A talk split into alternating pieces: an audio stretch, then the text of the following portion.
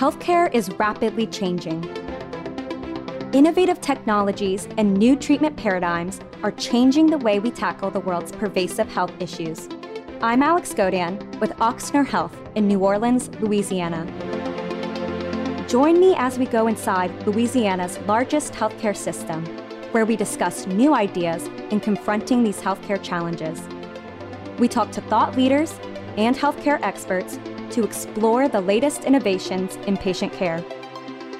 Welcome to Innovation Health. As the COVID 19 vaccine rollout continues, many women are concerned about the effects the vaccine may have on their health. What effect does the vaccine have on fertility or pregnancy? And beyond that, nursing and their baby's health. On this episode of Innovation Health, I discuss these issues with Dr. Veronica Gillespie, a senior OBGYN at Ochsner Health. Dr. Gillespie, thank you so much for joining us today here on the Innovation Health Podcast. I'm excited to talk to you about all things COVID 19, women's health, but I want to get started and just have you tell our listeners what it is you do at Ochsner and kind of what your day to day looks like. Well, thank you so much for having me. Uh, so, I'm a general OBGYN here at Ochsner. I've been here since 2004 because I did my residency and in practice since 2008. Um, I serve as the senior site lead and section head um, for women's services at Ochsner Kenner, and I'm also the director of quality for women's services for the, the whole health system. Great. So, the COVID 19 pandemic has been going on for about a year now. What has that looked like for our pregnant women, for these expecting mothers? Are they more at risk? Have they been having harder impacts? Wow, so that's a, a great question. So, um, from, according to the CDC, um, the information that they've received of all women, pregnant women uh, that have contracted COVID um, over this time period, there does seem to be an increased risk for more severe disease in mm-hmm. pregnant women. Um, there's an increased risk of hospitalization, uh, which makes a lot of sense. We know that in pregnancy, um, for a pregnant woman, her immune system is suppressed, and so the ability to fight off viruses is a little bit diminished. Um, we see this same type of reaction to the flu um, when pregnant women, uh, uh, when they end up getting the mm-hmm. flu, they're greater at greater risk for hospitalization, intubation um, as well. And so, what does that mean for the baby if a mother were to catch COVID 19? Yeah, so from what we can tell so far, there is no transplacental uh, uh, uh, giving the virus, I should say, giving the virus across the mm-hmm. placenta to the baby. That doesn't seem to be um, one of the ways that is transmitted. We do know there's an increased risk of preterm birth. Um, now, we don't have enough data to know if there's an increased risk of preterm birth because women are with COVID are going into labor early, or if there is a need to deliver the mother early because of respiratory distress. Okay. So, what kind of changes have we seen in terms of caring for the mother, or even when it comes to labor and delivery? What shifts are we seeing there? Yeah, so it's been, uh, I would say, a little bit difficult for our mothers, Absolutely. although they understand the need of why we're having to make some of the changes, especially around visitation. Mm-hmm. Um, you know, typically for most of our facilities, we allow two individuals to be with the the birthing person, with the mother uh, during the labor process, during delivery, uh, and we've had to limit that, especially when the pandemic first started. We had to, had to limit that to one individual that had to stay with the mom throughout throughout the entire uh, stay, um, not allowing those other family members to come in. And so I think that was very difficult on families.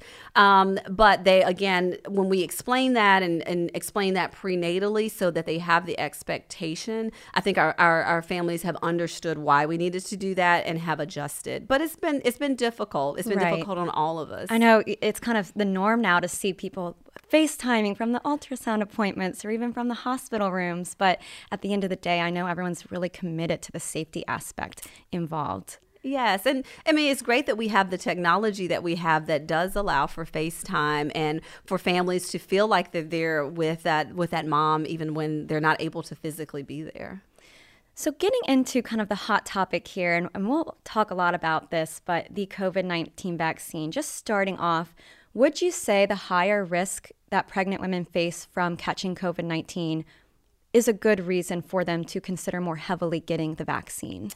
Absolutely. So, everything that we do, especially in pregnancy, around recommendations is about considering the risks and the benefits. And if we look at the risk of contracting COVID and we know what happens to our pregnant women when they contract COVID, as we've already talked about, mm-hmm. uh, them being at increased risk, having an increased risk of hospitalization, having an increased risk of, of preterm birth, the benefit of having the vaccine really does outweigh the risk.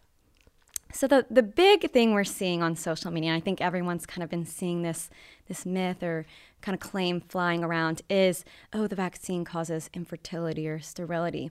And I want to start out by saying, you know, like that is a completely valid concern for people, you know, to to read that and say, oh, could this make me infertile? You know, I think anyone could read that and just get a little caught off guard and get nervous. Um, what would you say about this this myth, and is that true? So the myth is not true. Um, I did a little digging because I wanted to know where the myth came from. Right. Where did it start? So there was a German physician and a German physician and researcher who had this theory. Okay. So the way that the COVID 19 vaccine works is there's a spike protein that causes your immune system to react so that when you see the COVID 19 uh, actual virus, you won't get as sick. He proposed that there is a placental spike protein that is similar to what's on the vaccine after they actually did the whole genomic makeup of the two spike proteins, they are absolutely different. Um, so the theory has not been proven. And in fact, in the clinical trials, in, in one of the, the, the clinical trials, 26 women did conceive during the the actual trial. Um, there were, I believe, 12 in uh, in one group in the actual vaccine group, and, and the others were in the placebo group. Um, but but women were conceiving mm-hmm. even in the clinical trials. So um, I do understand the concern um, about fertility, and that is definitely understandable and legitimate. But I think if we understand where that myth came from from and then understand that we don't have anything to support it. Um, I hope that that helps uh, individuals to feel more comfortable. Absolutely. And is there a recommendation at this point about when a mother should receive the vaccine at what point in her pregnancy?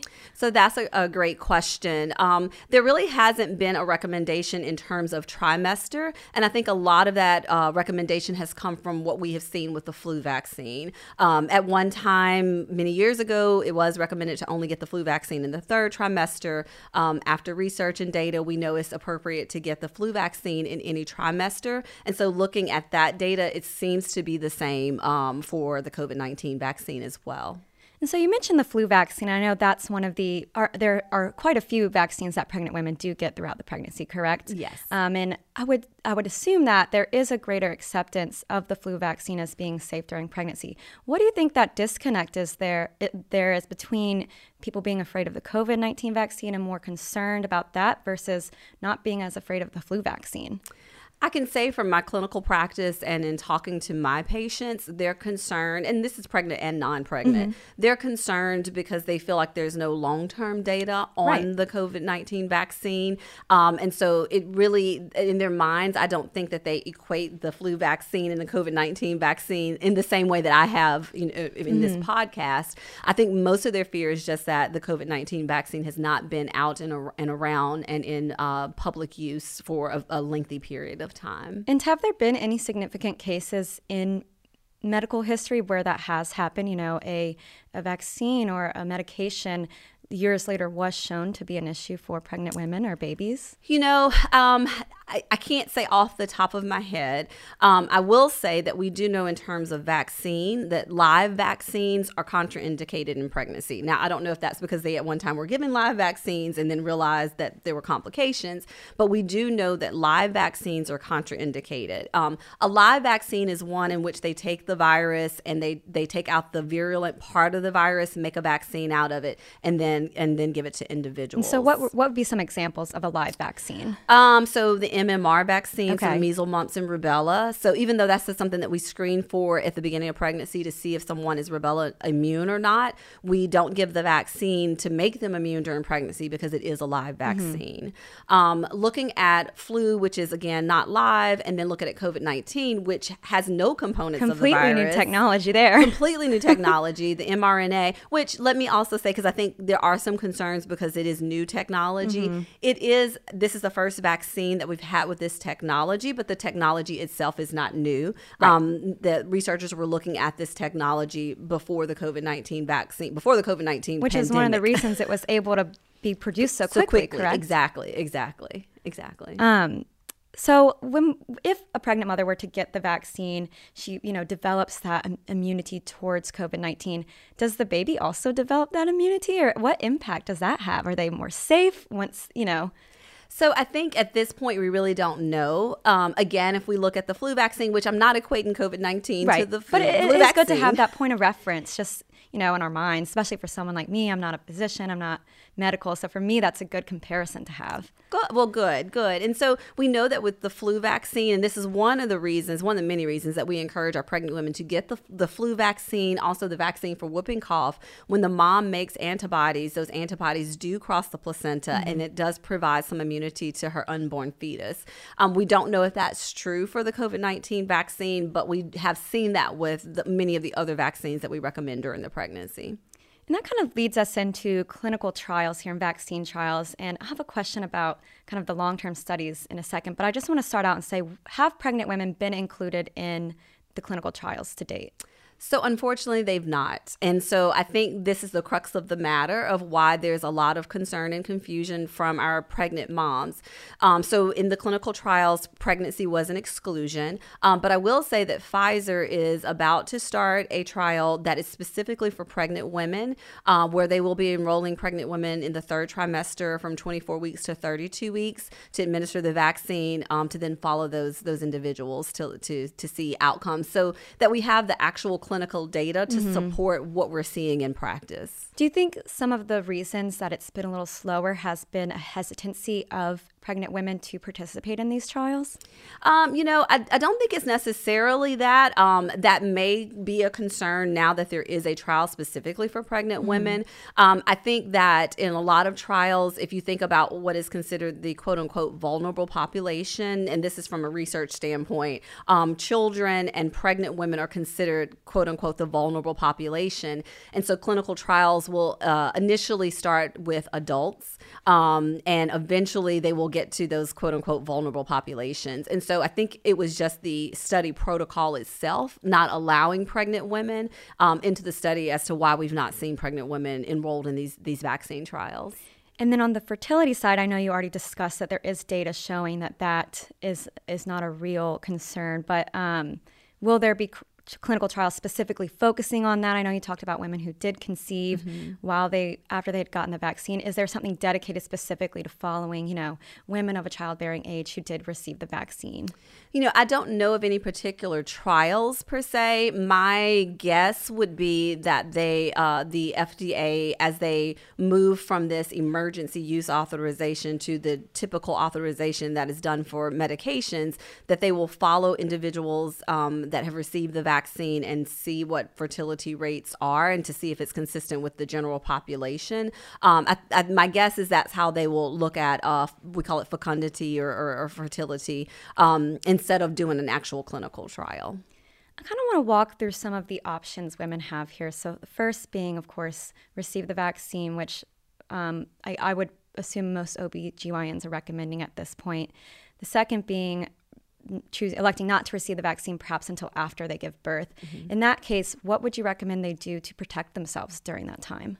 Yeah, so I, uh, and just to piggyback on what you've said, uh, most OBGYNs, as directed by our professional society, so the American College of Obstetricians and Gynecologists, as well as the Society of Maternal Fetal Medicine, are recommending that the vaccine not be withheld from pregnant individuals um, and that we have an individual discussion as an OBGYN mm-hmm. with our patients about the risks of contracting COVID 19 during pregnancy. And again, helping them to do that risk benefit analysis to determine if the vaccine is right for them.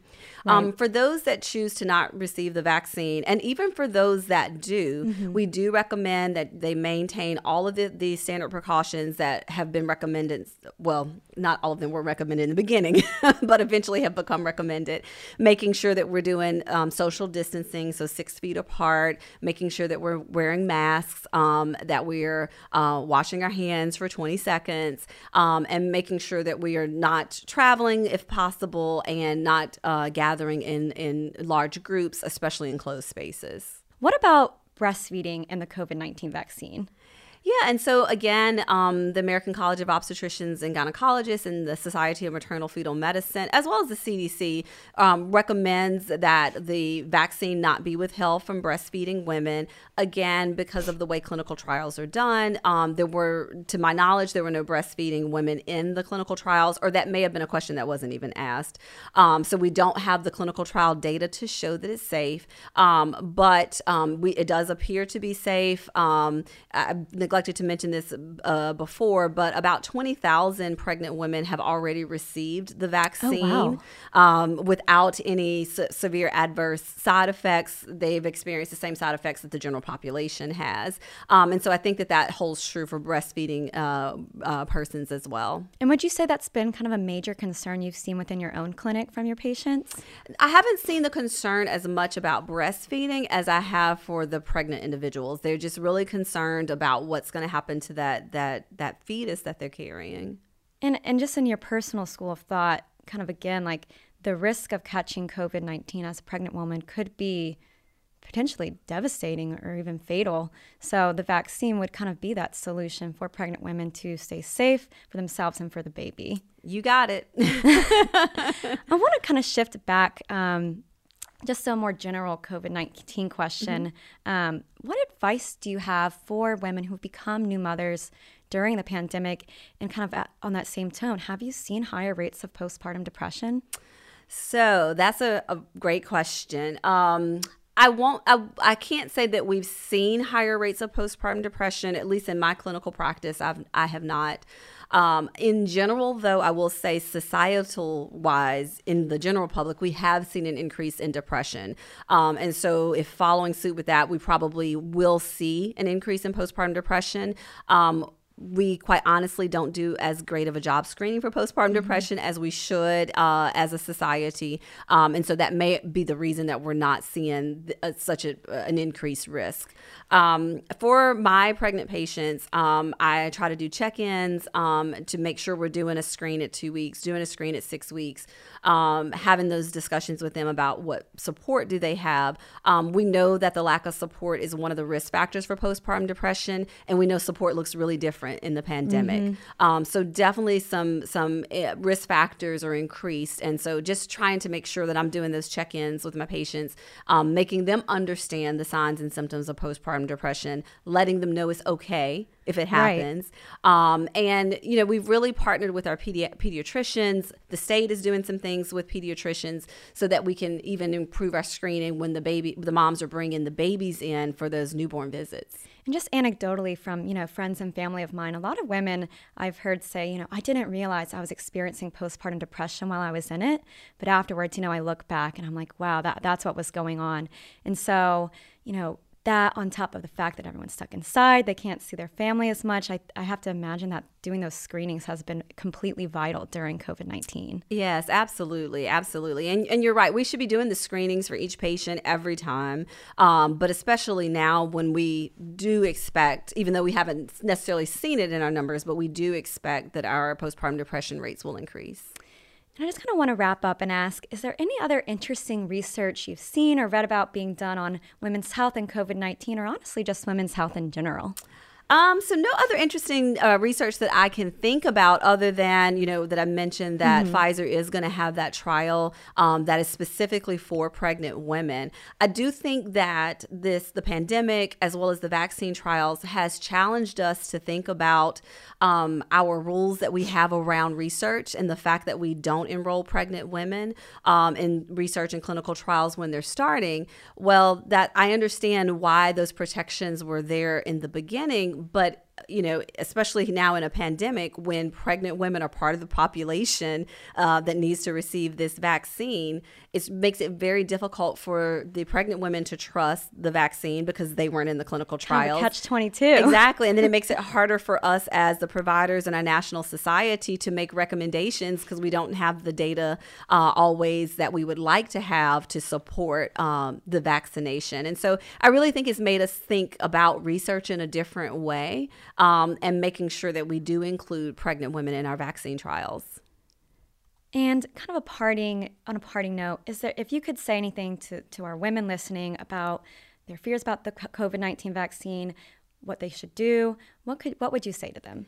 So I would say the same thing that I say to my patients in my office. I had to go through my own moment of deciding if I was going to get this vaccine. I think we all, yeah. and I will be honest, I am the principal investigator for a clinical trial for an oral medication for treating fibroids, and I've been the clin- been doing this study or been a part of this study. I was a, or was a part of the study for about five years before it got FDA approved, and so I became very hesitant to get the vaccine because of the length of time that it took to do the trial, and so my own personal journey was then starting to think about okay, let let me let me not just use my single experience. Let me look at the data, and so I realized that what we usually do in clinical trials of doing this phase and then we wait and then mm-hmm. we do mm-hmm. this phase and then we wait. Lots of waiting. Lots of waiting. well, for the clinical trial, that there was not as much waiting. There was over those phases. All the phases were still done, but they were overlapped, and so that's why things were done in a much faster fashion. So once I realized that, I was like, okay, so actually they did do all the steps that they're mm-hmm. supposed to do. They didn't skip anything, and so that made me feel more comfortable.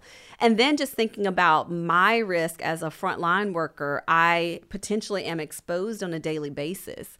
And so when I think about the risk of getting COVID 19, some of right. the long term side effects that we're seeing, some of the short term side effects that we're seeing, it made sense to me to get the vaccine. And so this is a conversation that I have with my patients. And uh, again, everybody has to make their own individual decision, but really, really, really think about the true risks and the th- true benefits. And I think um, everybody will be led to the right decision. That's awesome. Well, thank you so much, Dr. Gillespie. I really appreciate you coming on and talking with us today. I know for me, this has been so eye opening and educational personally, and I'm sure a lot of our listeners out there would agree. Thank you. Thank you so much.